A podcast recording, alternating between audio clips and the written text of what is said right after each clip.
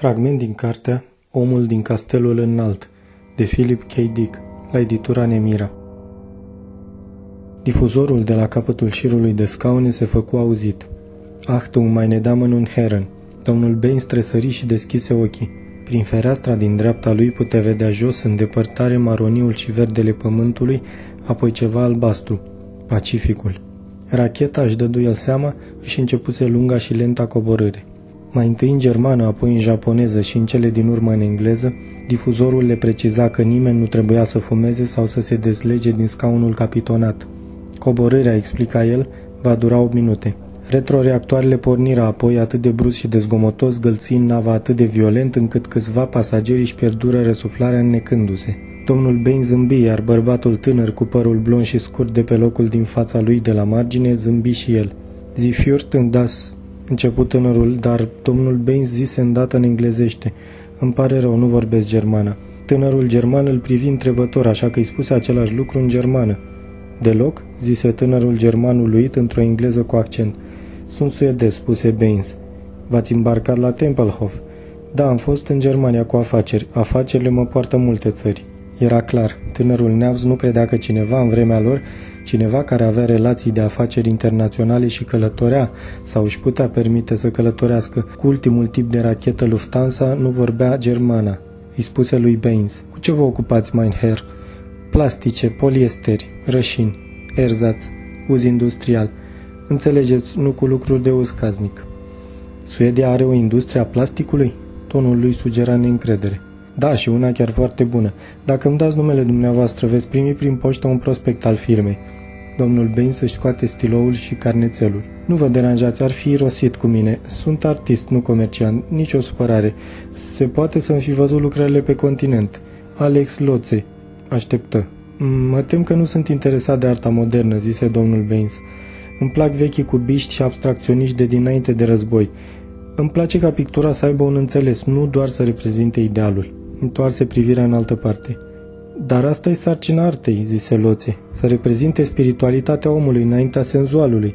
Arta dumneavoastră abstractă a reprezentat o perioadă de decadență, de haos spiritual, datorită dezintegrării societății, a vechii plutocrații. Evreii și musulmanii capitaliști au sprijinit arta decadentă și implicit situații internaționale. Timpurile alea au trecut, arta trebuie să meargă înainte, nu poate rămâne pe loc. Baines dădu din cap privind pe fereastră. Ați mai fost în Pacific? întrebă Loții. De câteva ori. Eu nu. Este o expoziție în San Francisco cu lucrările mele aranjate prin grija doctorului Goebbels cu autoritățile japoneze. Un schimb cultural pentru promovarea înțelegerii și a bunăvoinței. Ă, trebuie să reducem tensiunile dintre est și vest, nu credeți? Trebuie să comunicăm mai mult, iar prin artă putem face asta. Baines în cuvință din cap. Jos, dincolo de cercul de foc al rachetei, se puteau vedea acum San Francisco și golful. Unde se poate mânca în San Francisco? continuă Loții. Am rezervare la Palace Hotel, dar după cum înțeleg eu, se poate găsi mâncare bună și în secțiunea internațională, cum ar fi Chinatown. Adevărat, zise Baines. Sunt mari prețurile în San Francisco? Cam fluieră vântul prin buzunarele mele. Ministerul e foarte cumpătat. Loțe râse. Depinde de rata de schimb pe care o puteți obține, presupunând că aveți moneda Reichului. Vă sugerez să mergeți la Bank of Kyo, pe Samsung Street, să schimbați acolo banii. Danke zer, zise Loții. Aș fi făcut-o la hotel. Racheta aproape ajunsese la sol. Acum Baines putu vedea aerodromul, hangarele, zonele de parcare, autostrada spre oraș, casele. Foarte drăguț peisajul, se gândi munți, apă și câteva fuioare de ceață mânate de vânt la Golden Gate. Ce este structura aceea enormă de sub noi? întrebă Leoțe. Este terminată pe jumătate, deschisă într-o parte, un cosmodrom? Japonezii nu au nicio navă spațială, sau cel puțin așa credeam. Zâmbind, Base răspunse. Fie Golden Puppy Stadium, terenul de baseball. Loțe râse. Da, le place baseballul. Incredibil. Au început lucrul la structura asta măreață pentru distracție, un sport inutil care mănâncă timp. Întrerupându-l, Baines îi zise, Este terminat, asta este forma lui definitivă, deschisă într-o parte. E un nou proiect arhitectural de care sunt foarte mândri. Arată, zise Loție privind în jos, ca și cum ar fi fost proiectat de un evreu. Baines îl privi pe om în timp. Simți intens pentru un moment dezechilibrul, urma de nebunie din mintea germană. Chiar credea Loție ce zicea, era o remarcă într-adevăr spontană, Sper că ne vom revedea mai târziu în San Francisco, zise Loție când racheta atinse pământul. Am să mă plictisesc fără cineva din țară cu care să discut. Nu sunt din țara dumneavoastră, zise Baines. A, da, așa e, dar din punct de vedere rasial sunteți foarte apropiați, sub toate punctele. Loțe început să se foiască pe scaun, pregătindu-se să-și deschidă complicata centură de siguranță.